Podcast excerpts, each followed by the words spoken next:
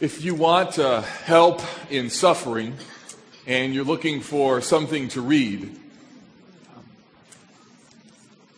besides the Bible, there's a lot of good literature and material that happened and was written a generation ago or maybe two generations ago. And the reason for that is that we live in the midst of a culture that has a lot of fixes, a lot of solutions for a lot of our problems. For instance, this morning I woke up and had a headache, and so what did I do? I took some medicine to try and take care of that. And not that medicines or solutions to our problems aren't good and helpful. Those are certainly a, a, measure of God's grace to us. But my point is that we live in the midst of an environment where we're not used to having no solutions, no answers, no uh, quick fix to our problems and our scenarios that we deal with.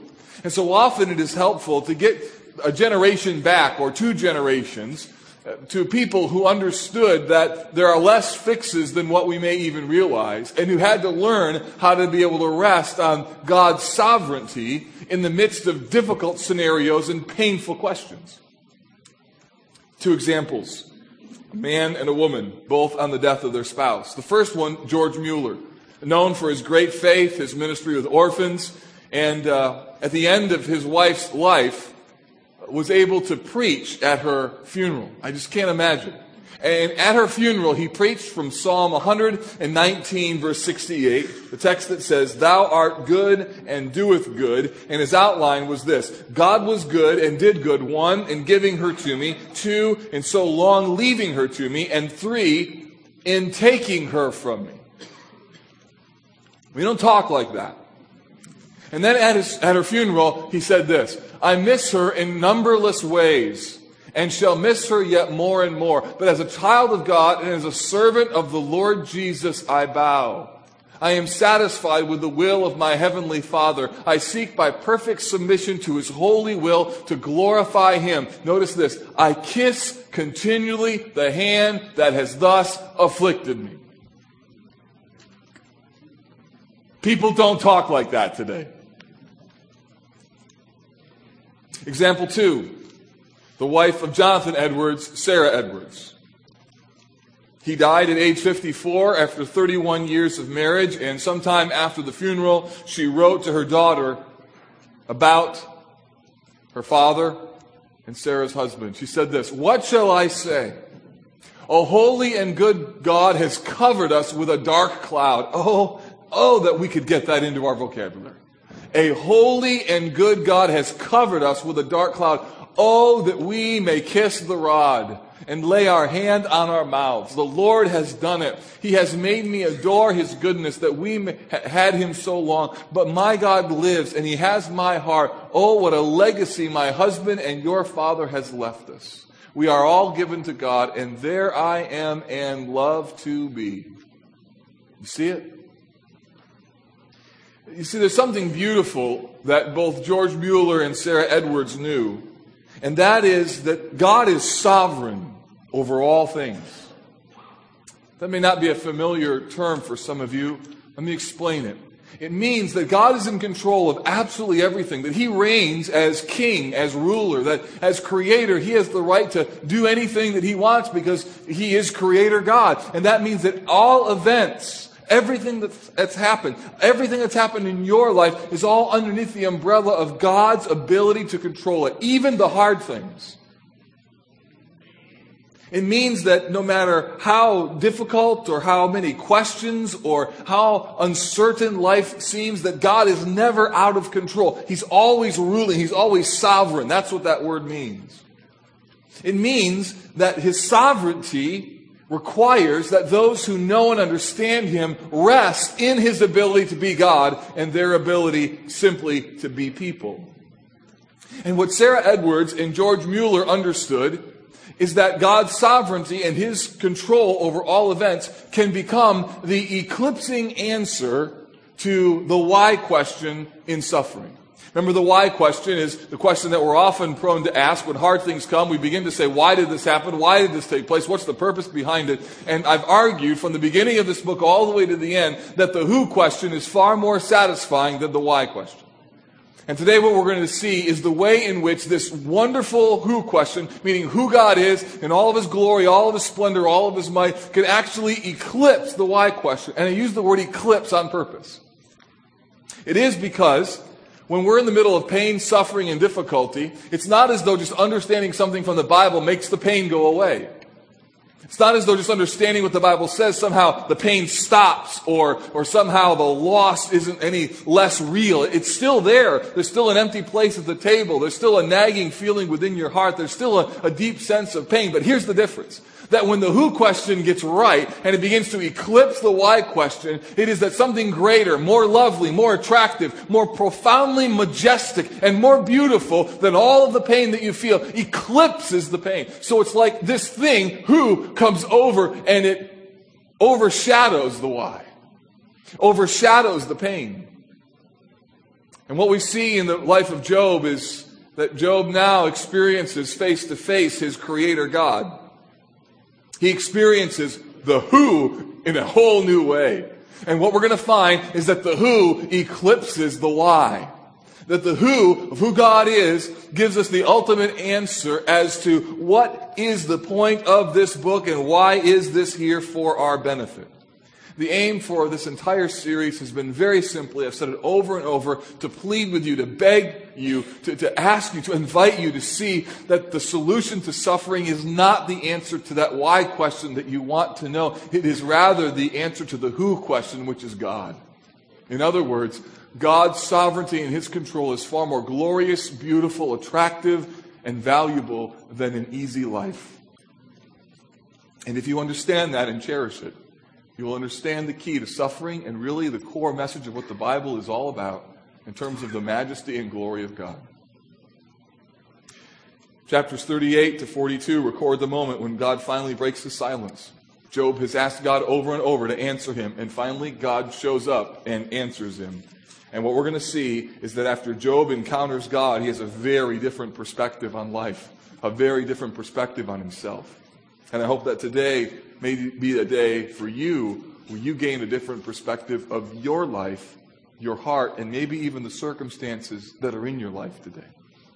So we begin by seeing that God speaks. Remember last week, Job 31, 35, Job had a piece of paper. He put his signature at the bottom and said, Here is my signature. Let the Almighty God answer me. As though he had a, a verdict, a blank sheet of paper and said, Just go ahead and fill in the blanks, God. Tell me what I've done. Lay out your charges. Well, God showed up and answered him. And I got to wonder if Job wanted to say, oh, do over. Let's, can we do that over? Let's, let's try that again. Let's not do this. Just, just kidding. No, it's too late. God is here. Apparently in Job 37, there was a storm that was approaching when Elihu was speaking to him, and that storm became a whirlwind. A whirlwind, which is a violent storm like a hurricane. How many of you ever been in a hurricane? How many of you have been in a tornado? Raise your hand. Okay. How many of you, like me, on Tuesday or Wednesday night, whatever it was, laid in bed and thought, my goodness, my house is not supposed to creak like this, right? It's, it's noises that are, is that okay to hear that sound up in the attic and, you know, waiting and thinking, wow, you know, what's happening here? So th- this is not some gentle breeze in the cool of the day. A couple commentaries that I read, or one in particular, said that this interaction between God and Job was more like a, a walk in the park, a conversation that went something like this. So who is this that darkens counsel with words without knowledge? And I, I read that, I thought, that's not what I'm reading here. There's no way it's like that. This is a whirlwind. This is like a, a thunderstorm with enormous winds and power, 70, 80, 90, 100 mile an hour winds. And from the center of this whirlwind, God speaks. And I don't think he says, Who is this who darkens? I think he says something like this Who is this that darkens counsel? I think it's just an authoritative, powerful statement by a majestic God. And from this whirlwind, God speaks. Job has asked to have the answers to his charge be given, and now God is going to question him. To darken counsel by words without knowledge means that you have made statements about things you don't understand. It means you've talked ahead of what you really could ever know. It, it means that you drew incorrect conclusions or arrogant uh, assumptions about what you think is going on. And this is what Job has done.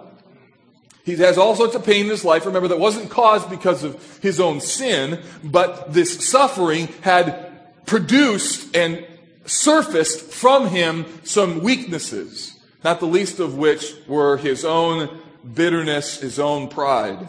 And what happens is that in the midst of suffering, Job's fears began to cloud his assessment of what God was like or what God was doing. And I want you just to remember that, that fear of suffering and fear in suffering can cloud our ability to assess what God is really doing. And oftentimes we end up making incorrect conclusions. And, and, Job certainly did that. In fact, his heart at this point seems to be full of, of bitterness and pride. And that is why God uses rhetorical questions. It's interesting here, isn't it? He begins to ask him some questions. Why do you think he does that? What, is God's posture towards Job? I, I don't think that he's angry, but he does use rhetorical questions to display this massive power. And he does so in order to break through Job's bitterness and his pride.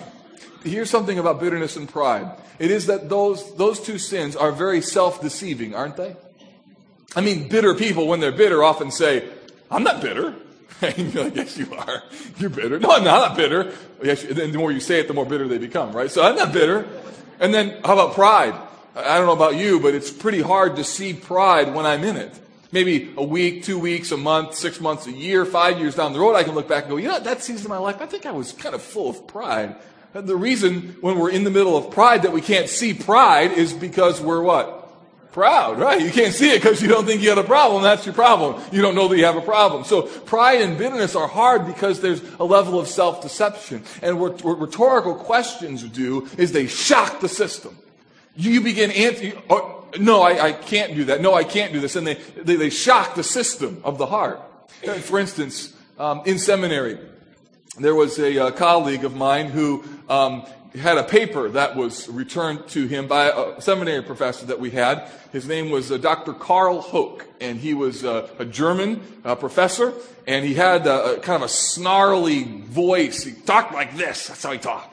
So he lecture on First Peter, and you guys with your Greek lexicons, get him out. I mean, he was just a very intimidating guy. And uh, so he, uh, he, he, was going through this, uh, the subject of uh, New Testament theology, and my friend had turned it into paper. And then he saw that the guy seated next to him also got his paper back, and he got an A, but he got a B, right? So my friend got a B, and the guy sitting next to him got an A. He said, Can I see your paper? So he grabbed his paper, looked at it, and he thought, man, these papers are almost identical. I mean, almost made the same kind of arguments, and yet I got a B and he got an A. Let's kind of surface some anger inside of him. So he, he went up to the uh, professor, Carl Hoch, of all people, and he said to him, Dr. Hoch, I got a B on my paper. He said, yes, you did. And he said, well, then he, gra- then he did this. He grabbed the paper of his colleague. He said, well, you gave this guy an A. Yes, I did. And he said, well, I don't think his paper is any better than mine. And to that, Carl Hoch said, I see. So you think you're an A student, do you? Rhetorical question, right? Answer, yes, I do. And then he said, well, consider yourself an A student who got a B.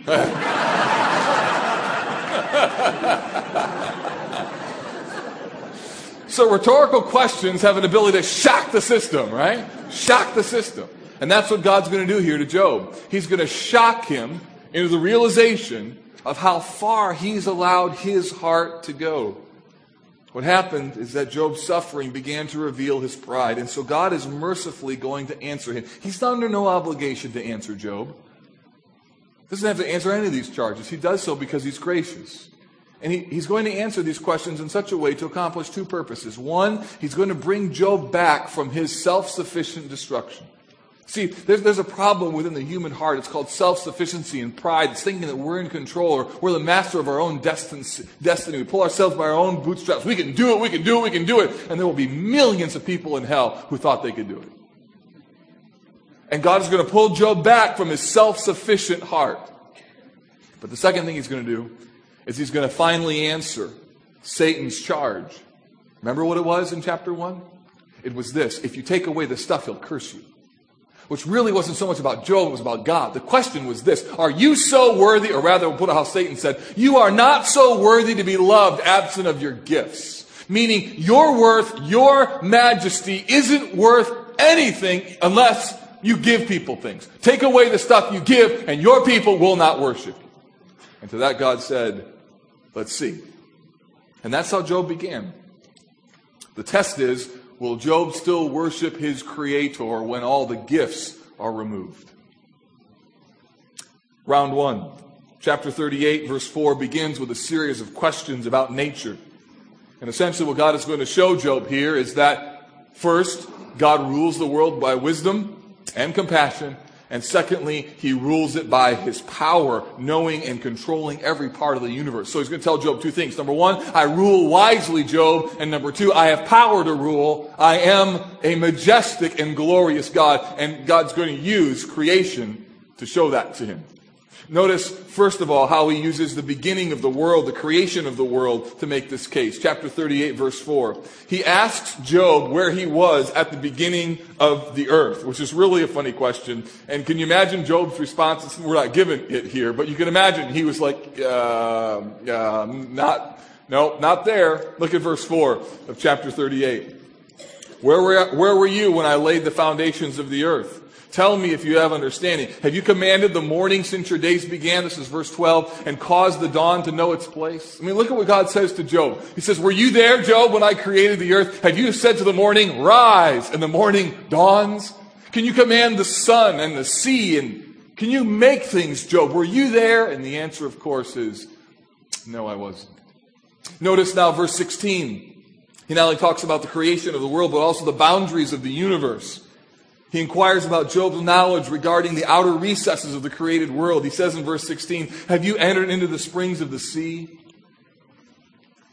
Or walked in the recesses of the deep? Have the gates of death been revealed to you, or have you seen the gates of deep darkness? What's he saying here? He's saying, Job, there's, there's parts of the world, parts of the created order that you don't even know exist. Do you know the source of the sea? Do you know how to bring um, the sea out of that spring? Have you ever walked in the recesses of the deep? Have you ever plumbed the depths, Job, of the gates of death? Do you know where these things are, Job? And the answer, of course, is no, I don't. Next, he talks about the control of nature. God presses Job, his ability to meet the needs of the earth. Can you bring rain? He says. Look at verse 25. Who has cleft a channel for the torrents of rain? And a way for the thunderbolt. The idea, Job, do you make a path for rain to be poured down? Do you decide where it's rained on and where it isn't? Verse 26, to bring rain on a land where no man is, on the desert where there is no man, to satisfy the waste and desolate land, and to make the ground sprout with grass. And then he uses clouds and lightning to press his case. Look at verse 34. He said, Can you lift up your voice to the clouds that a flood of waters may cover you? I mean, God says, can you go clouds, rain, and it starts raining? Of course, Job can't. And then I love this. God gets a little playful here. Can you send forth lightnings that they may go and say to you, here we are? I love that. God says, can you take lightning bolts and go, strike here? Lightning, lightning bolts go, sure, here we are. Zap! Can you do that? No, you can't do that. Can you send a lightning bolt here and there, Job? And the, the point of the lightning bolt is this, that in the Old Testament, there are gods that were created in people's minds that reflected the natural order of the earth and the world, such that there's a sun god and, and lightning. There was a god that was associated with lightning and rain. And, and God says, I rule over that, Job. And can you command lightning bolts, go here and go here and zap this and zap that? See that house? Zap it. Bam! And can you do that, Job? No, you can't. Because why? You're not God. And then he talks about his ability to provide for the animals. Look at verse 39. This is a beautiful list. Those of you who are kids in the auditorium this morning, you need to. This list is it's like for you. This list is here. It's like lions are there, ravens and bears. Oh my! Right? There's all sorts of mountain goats and oxen, and it's like you go to the Indy Zoo, and when you go there, take this passage with you and sit on a park bench and just read the fact that God displays His majesty in animals, crazy looking animals. Look what he does. Uh, verse 39. Lions and ravens are given food by God. Uh, verse, uh, uh chapter 39, verse 1. Mountain goats give birth by God's command. It's like God points to the top of the mountain says, See that little goat up there, Job? Watch this. Birth. And boom, a little goat pops out. He's like, look at that. I did that. That's me. Can you do that, Job? No, Job can't do that. Wild donkeys are set free. Wild oxen are subdued. And then this, I love this. This is crazy. In the middle of this passage about these great animals, there's an ostrich listed here. And then the ostrich is described in verses 13 through 18 and the foolish things that she does. It's just like uh, completely out of sorts. He describes that the, the, the ostrich, you, you, you know, get an ostrich in your head, okay? Get it, get it in your head. This big body with these huge feathers, right? And this little pencil neck and this tiny little head and these really big feet, right? I mean, get this thing in your head. Okay, you got it? And the Bible says God made that ostrich that way just because God wanted it to be like that. The text says he, it has wings, but it can't fly. Okay? So it runs and it flaps its wings, and then it says that it puts its, its, its eggs in the dirt where they can be stepped on, and it deals with her young cruelly. So the, the picture is of this crazy bird that's that's just silly looking and frankly rather stupid. And the Bible says God made it that way. So that means that there are creatures on the earth that God made them just for His delight and how they look. So you can go to the zoo and just look at an ostrich and go, my goodness, it just shows the creativity of God. He, he actually made the bird to look funny. Which is really explains why some of you look the way you do. We're just so grateful for that. He saw that, he saw you and he's like, nope, no hair. no thanks. No. See that head? You're to go just like that. There you go. That's, ever looked in the mirror like, how come my head looks like this and yours is like that? Why? Because God did that. He made you like that. How come my hands are so big and feet so big? And why? God did that. He says to Job, I, there are creatures in the world that I made just because I wanted to make them that way. I mean, think of it. You go to an aquarium and you see a shark swimming around with a, with a, one's got a, a, a I want to say a beak, but it's not right, but a, but a bill on the, what other thing is called, the front. You got a hammerhead, right? There's this hammer thing, or the platypus with this big old flappy thing on the front. I mean, it's a screen. You just walk around and don't look at those creatures and go, huh, it's interesting. Look at those creatures and go, wow, God did that. And you know, there's little creatures in the deep parts of the sea that we've never, not even seen yet, and God knows that they're there and made them for His own glory. And the point of this is that Job, you've not done any of this. So God enters Job's world into this, this, this natural order of things that Job can see and feel and touch and know about. And he uses these as exhibits A, B, C, D, E, and F. And then he even goes further. He talks about the horse and the horse and its might and the hawk and its ability to soar. I love watching hawks. In our house in Michigan, we used to have them around us all the time, and they'd be soaring. They could just, just turn their wings just gently in that breeze, and then all of a sudden, out of nowhere, they kind of freeze in the sky, and zoom like a bolt of lightning, go down and grab a big old snake out of the grass. Like, wow, that's incredible. And God was the one who gave them that ability. And so what God does is he uses nature to reveal Job's impotence. Every question, is the stark difference between God and Job. God created the world. Job wasn't even there. God knows the boundaries of the universe. Job doesn't even know where to look. God controls every element of nature, and Job is absolutely powerless. And so God uses creation to tell Job what he is like and what Job is like. Now, after this blistering display, God asks Job a penetrating question. Job might have hoped that that would be enough, hmm. but God wasn't finished. Verse 1, chapter 40. And the Lord said to Job, Shall a fault finder contend with the Almighty? About this time, I think Job knows, uh oh, God just called me a fault finder. He who argues with God, let him answer it. Let him answer it. Meaning, Job, your suffering has created within your heart a fault finding spirit.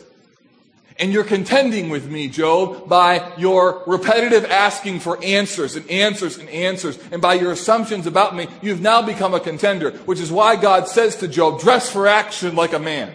You know what that means? And in basketball, it means a triple threat position. All right? Get on your stance and let's go. In, in Job's life, it meant taking his outer garments and tucking them in because he was going to get ready to tango with God. It also means maybe in street world, all right, Job, either put up or what? Yeah, you said it. Okay, very good. Come on, Job, it's time. Dress for action like a man. Lay your cards on the table. Let's see what you've got. The problem is that this is a really important charge against Job. His suffering has caused him to be a fault finder, a contender, an arguer with God. That may describe where you're at today. Something bad happened in your life, and ever since then, you've looked at God through a lens of, why did you do this to me? Explain yourself to me. How does this fit into your plans? And all, maybe it's come out of your mouth. Maybe it's just been in your heart. But for years, you lived in this little private world with animosity towards God. And the reality is, you've become a contender. And, you, like Job, have the choice that we all have to make today. And it's this either we trust that God wisely u- rules the universe, that He knows what He's doing, even though we can't always see how it all is going to work out, or we continue to complain, contend against God, and in effect exalt ourselves above God. So the choice is either submit, rest, and trust, or complain, contend, and exalt yourself above God. Because here's what happens when you contend with God about His purposes and His ways. You, in effect, say to Him, if I were God, I wouldn't do things this way. And that's what Job says. And the challenge in the midst of suffering is to be sure that while we're in pain and in the difficulties that God has placed us in, that our hearts don't go into this category of, well, if I was God, I would, because that's dangerous territory. Job's answer in verse 4 reveals that God's majesty has begun to woo his heart. He says this, Behold, I am of small account. What shall I answer you? I lay my hand upon my mouth. I have spoken once, I will not answer twice, but I will proceed no further. Maybe Job hoped that would be it, but it wasn't. Because then God continues in verse 7 Dress for action like a man, I will question you, and you will make it known to me. Then he says this Will you put me in wrong? Will you condemn me that you may be in the right? Have you an arm like God, and can you thunder with a voice like his? Verse 10 he says this to Job Adorn yourself with majesty and dignity, clothe yourself with glory and splendor, pour out the overflowings of your anger, and look on everyone who is proud and abase him. Look on everyone who is proud and bring him low, and tread down the wicked where they stand. Hide them all in the dust together, bind their faces in the world below. Then God says this in verse 14. Hear it. Then I will acknowledge to you that your own right hand can save you. See it? What Job is suggesting is that because he thinks he knows better than God, that his right hand can save him. And God says, Do you have an arm like me, Job? If so, if you've got an arm like me, then we'll acknowledge that your own hand can save you. But the reality is, Job knows there's no way he can do it. Job's sense of self sufficiency and pride are being surfaced in new ways, not only through his suffering, but also through God's rebuke. So then we enter into round two, where now it's not just about nature, now it's about power. And God talks about power for a very specific reason. See, Job considers himself to be innocent, and he's charged God with being unjust. Understand what's happening here? You've got a mortal man, a created being, the one whose heart beats, whose lungs fill with air at the command of the creator. And he got this little tiny, weeny bitty, little immortal, this little mortal man saying to the immortal, invisible, all powerful, supreme creator of the universe, you don't know how to run your universe very well. If I were in charge, here's what I would do. And the reality is the stunning contrast between Job and God is unbelievable. And Job has made a serious charge, and now he needs to back it up. And to make his point, God identifies two mammoth beasts. The first is Behemoth, and the second is Leviathan. And in effect, God says, if you can control Behemoth and Leviathan, then let's have a conversation. Okay? If you can subdue them and their creatures, then we can have a talk about how I'm not ruling the earth. What's the behemoth and the leviathan? Well, the behemoth, uh, we're really not sure about either. It's just conjecture. The behemoth may have been a hippopotamus, which that in and of itself is both a funny name and a funny animal, isn't it? Looking the way that it is. Behemoth and the leviathan may have been some sort of massive sea creature some sort of, um, of, of, great creature that was feared by the people. Could also have been, some suggest a crocodile, but I don't think a crocodile is big enough for what, what, what God has in mind here. And what he says to Job is this if you can subdue those two creatures, then we have the basis of being able to talk about my wrongs Job and how you think I ought to govern the universe. Then look at chapter 40, verse 15. Here's what he says Behold, Behemoth, which I made as I made you, he eats grass like an ox. Behold, his strength is in his loins, his power in the muscles of his belly. And then he says this to Job, verse 24 Can one take him by his eyes or pierce his nose with a snare? Hmm. So the idea is this Job, can you walk up to a hippopotamus or some other huge beast and say, Come here, you, and grab him by the eyes? I don't think so. It reminds me of when I was a kid fishing with my, my dad. We used to, uh, every once in a while, we'd go fishing for pike.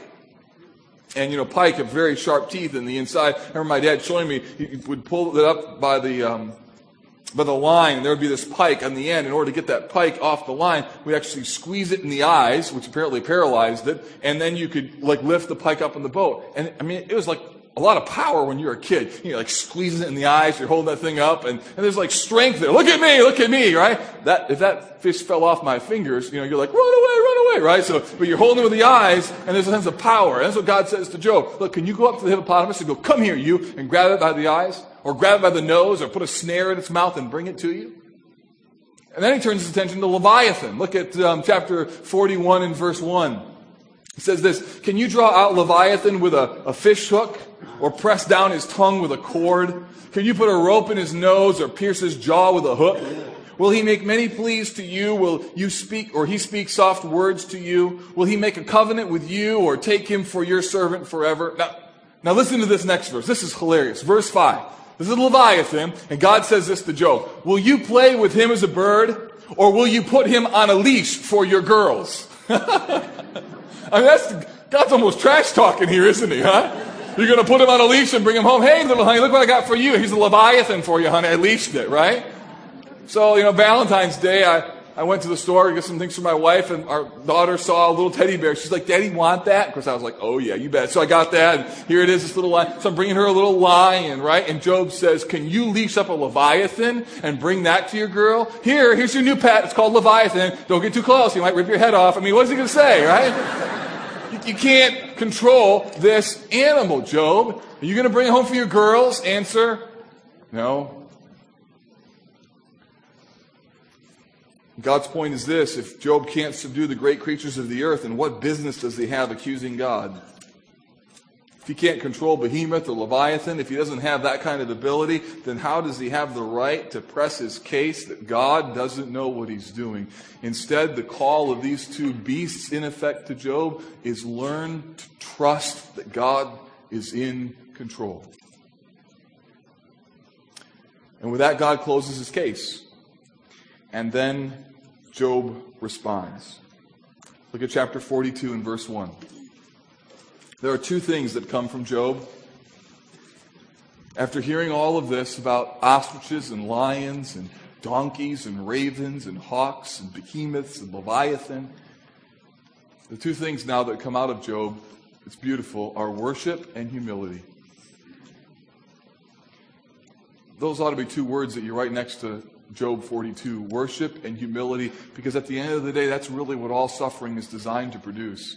Worship and humility. And, and the battle, when, when suffering comes, is for us to run and embrace worship and humility. To say, I, am not in charge of my life. I'm, I'm just a mere man. I don't understand what's going, but I know that you do, and I choose to worship you. Or as we've said throughout this series, I choose to bless your name. I choose to say, you're God and I am not. You're in control. I'm not. You're sovereign. I'm a mere mortal. Look at chapter 42, verse 1. Then Job answered the Lord and said, I know that you can do all things and that no purpose of yours can be thwarted. And then, verse 3, Job uses the same um, question that God used, but he uses it now towards himself. Who is this that hides counsel without knowledge? Job answers, verse 3b, Therefore I have uttered what I did not understand, things too wonderful for me, which I did not know. Verse 4 uses the same question again. Hear and I will speak, I will question you, and you make it known to me. Then verse 5, he says, I have heard of you by the hearing of the ear, but now my eye sees you. Therefore I despise myself and repent in dust and ashes. See what happens? He's humbled and he's worshiping.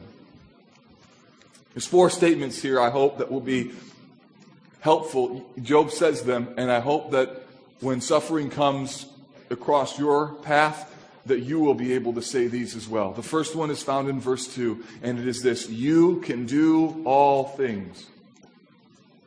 In other words, Job confesses his encounter with the sovereignty of God. He's seen it from lions and mountain goats and wild donkeys, that God is all powerful and that no purpose of his could be thwarted. And what happens here is that Job comes face to face with the eclipsing power of who God is. He understands in a fresh and new way. He's seen it displayed throughout the created world that God reigns and rules supreme. And at the end of the day, Job says, You can do all things. He agrees that God is sovereign and in control. And what happens here is he chooses to bank his heart on who God is instead of why is all of this happening? And the who eclipses the why. And the only way that that happens for Job and for anyone in suffering is they come to understand and love the sovereign control of God of their lives. They love it. It means that they know they're not in control. They know that life is not all about them. They know that even though they can't see all of the things that are happening in life, they know that there's a sovereign, good, loving, all powerful God who's orchestrating it all together. And even though you can't see all the itty bitty parts, you trust and rest that He knows what He's doing.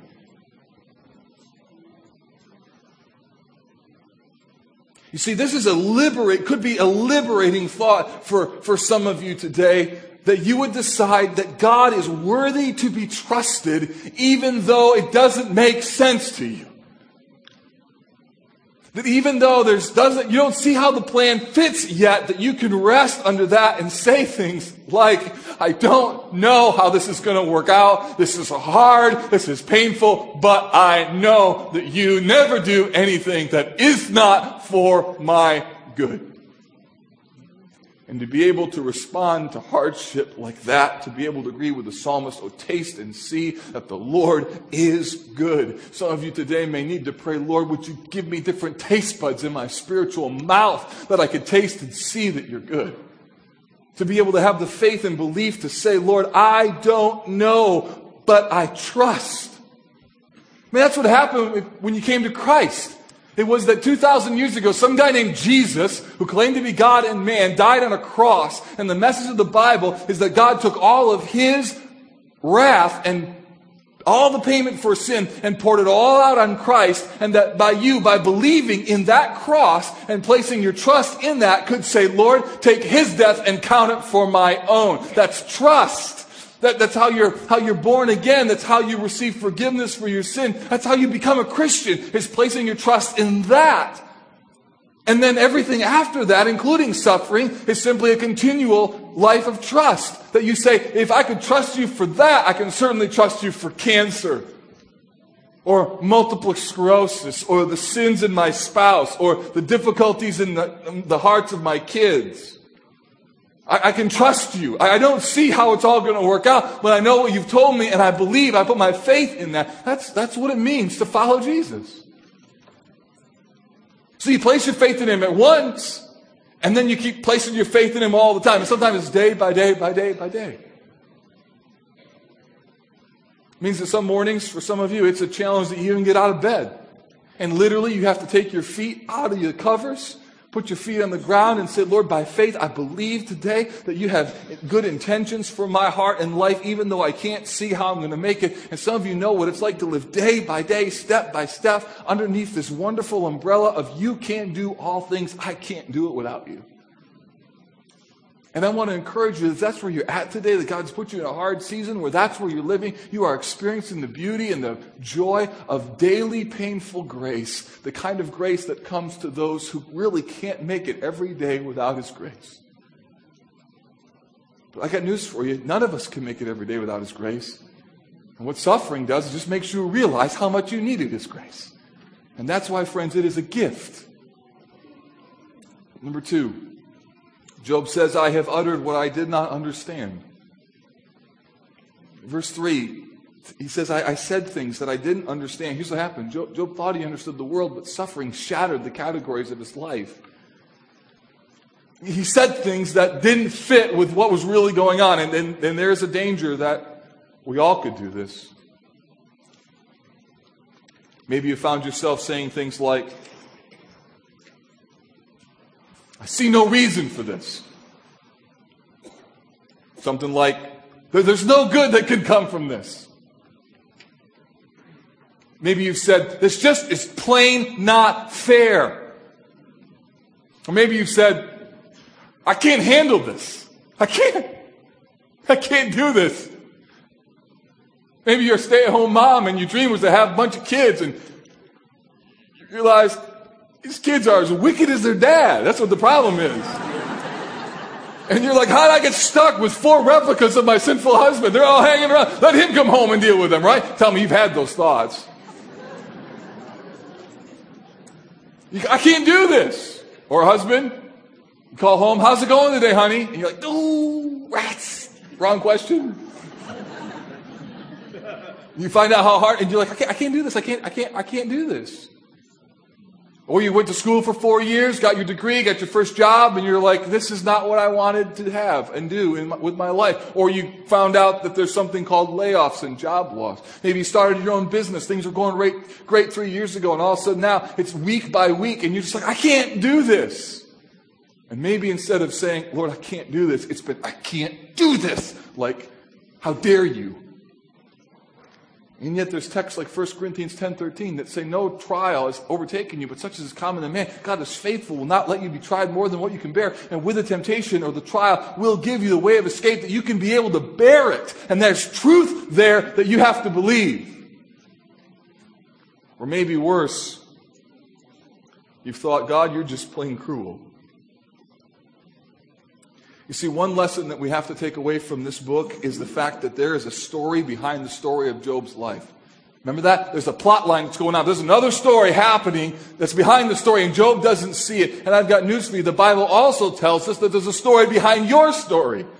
In fact, you know what it is. Romans 8 says, All things work together for good to them who love God, to make them more like His Son, to be conformed to the image of Christ. So everything that's happening in life, from the job loss to the cancer to the wheelchair to difficult kids, all of it helps to form and frame us into Christ likeness. And the faster we get to the place where we say, I can't do this, please help me, instead of saying, I can't do this, leave me alone. And faster we get to a humble heart, the more grace is ready to be poured out upon us.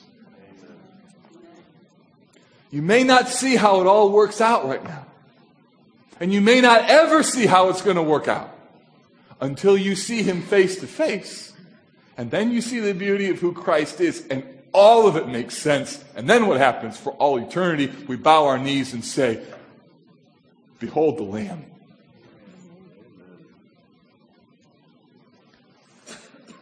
William Cowper put it this way Ye fearful saints, fresh courage take, the clouds ye so much dread are big with mercy and shall break in blessings on your head. You see what he's saying? He's saying that you need to view the coming clouds of suffering differently. Some of you have come through a hardship, a hard season of your life, and the minute anything difficult comes, you're like, look at your spouse like, mm-hmm, here comes again, just watch. And you got a glass half empty mentality. You're looking for the next shoe to drop. And Cowper suggests, why not instead see those coming clouds as being ripe, pregnant with mercy? Instead of running from them, looking at those clouds and saying, There's mercy in there, I just can't see it today. There's mercy here somewhere. I just need to find it. I long for dads in the midst of the storms of difficulties in your marriage and your home, difficulties at work, for you to be able to take your family and say, We don't know how and we don't know where it is, but there's mercy in this thing, kids. We just have to wait till God shows us. Third, he says this, and now my eye sees you. Verse 5. You see, suffering had brought Job face to face with an encounter with God, and clarity for Job did not come with the answer to the why question. That answer never came. Instead, it came by understanding what God is like. He said, I heard of you by the hearing of my ear, but now my eye sees you. That's what's happened for some of you. You've gone through suffering, through difficulty, and you understand God in a new way that you would have never known before. Or maybe you're here today and suffering is what brought you to church. You're so hurting, you're so, you're so downcast that you're like, I don't know what else to do. Let's just go to church. That's a great decision. And maybe the reason why all that hardship has come into your life is because God today wants to open your ears to the reality of the gospel and He wants to use a job loss, a relationship breakup, the, the, the, the, dissolving of your family in order to tell you you got bigger needs in your heart than what you see. It is the reality of what it means to have your sins forgiven in the person and work of Christ. And it could be that today your ears are open and your eyes are seeing and God is wonderfully wooing you to Himself, calling you to receive Christ. Could be also that God uses suffering to help you understand the reality of how much more clearly you can see Him now. Some of you might say, well, if I had an encounter with God like Job, if God would just speak to me, that'd be a lot easier. So if you get an invitation for that meeting with God, don't invite me. You can just handle that one on your own because this experience with Job was not real exciting. In fact, I think that Job, if he could respond to that statement, would say this Do you realize how much more you have in the Word of God and the person of Christ than I had? You, you, realize, don't you, College Park, that you have the full disclosure of God to man? You have everything you need to know. You understand the purpose behind the purpose behind the purpose that Job never even understood. You understand the work of cross, of the cross of Christ and how that fits into the, the whole concept of suffering. And I want you to realize that we should not short circuit the amazing power of the scriptures, the presence of the Spirit, and a personal relationship with Christ to help us understand how it is that we can see what God is like. You see, it may be that suffering in your life has revealed how little you really understand what God is like. And what happens is that suffering came and it hit and you were completely unprepared. You didn't know what to think about God. You didn't know what to think about life. You didn't know what to think about the, his divine purposes. And so your heart just ran where it would naturally go to. This isn't fair. This isn't fair. This isn't fair. And those statements coming out of your mouth are simply a realization now that you don't really know what God is like and suffering has gloriously revealed to you that your image of God is far too small and that by expanding the heart to what the Bible says about God, you could actually eclipse the pain of suffering, but you have to know God through His Word. So it could be that God, by His Spirit, is using suffering to show you that you still have a long way to go. And wouldn't that be gracious of Him? And that is why Job ends with this statement I repent. Here's the conclusion to the matter. Job humbles himself. Doesn't mean that he's repenting from sin that created the original calamity, but it means he's changing his mind. He's, he's changing his disposition towards God. And, and that's what I have prayed today would happen with some of you. That you would literally today would be a change of disposition between you and God. That there would be this movement from instead of being angry and frustrated, that you would simply be humbled and say, I don't know what you're doing, but I choose to trust. Instead of saying things like, Why is this happening to me? Instead, you would say, Lord, I trust that you know what you're doing. Instead of being a person who's filled with animosity and bitterness, that you'd literally change your mind and say, God, I choose to trust that you have my best in your heart. What Job does is he commits his life into the hands of a gracious God, knowing that he can bear any fate as long as God's in control. So there's one last question. And it's really important. It's this one. So, why didn't God tell Job the whole story? Ever wonder that? So, he went through all this stuff about lions and ostriches. Talking about ostriches. He didn't tell him the real story. Why? It's very important. The reason is that if God had told him about the story behind the story, it would have not addressed the ultimate question, which is this Is God so worthy and so glorious and so majestic that he can be worshiped absent from what he gives and even absent from answers. Satan's charge was, your people won't love you if you take, if you don't give them the gifts. And implicit in their charge is, if you don't make sense to them, your worth won't eclipse all their questions and they will curse you.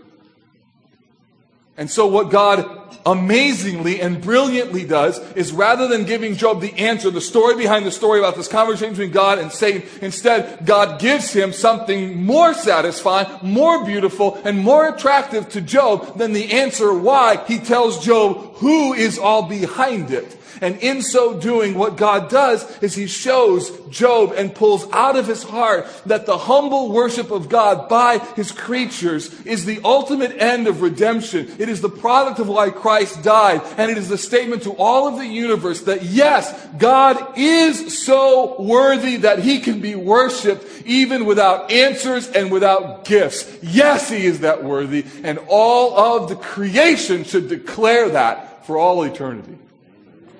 And that's what Job is about. It's about can creatures who are removed from gifts and removed from answers still worship God? Is he that worthy? And the answer from Job is unequivocally yes.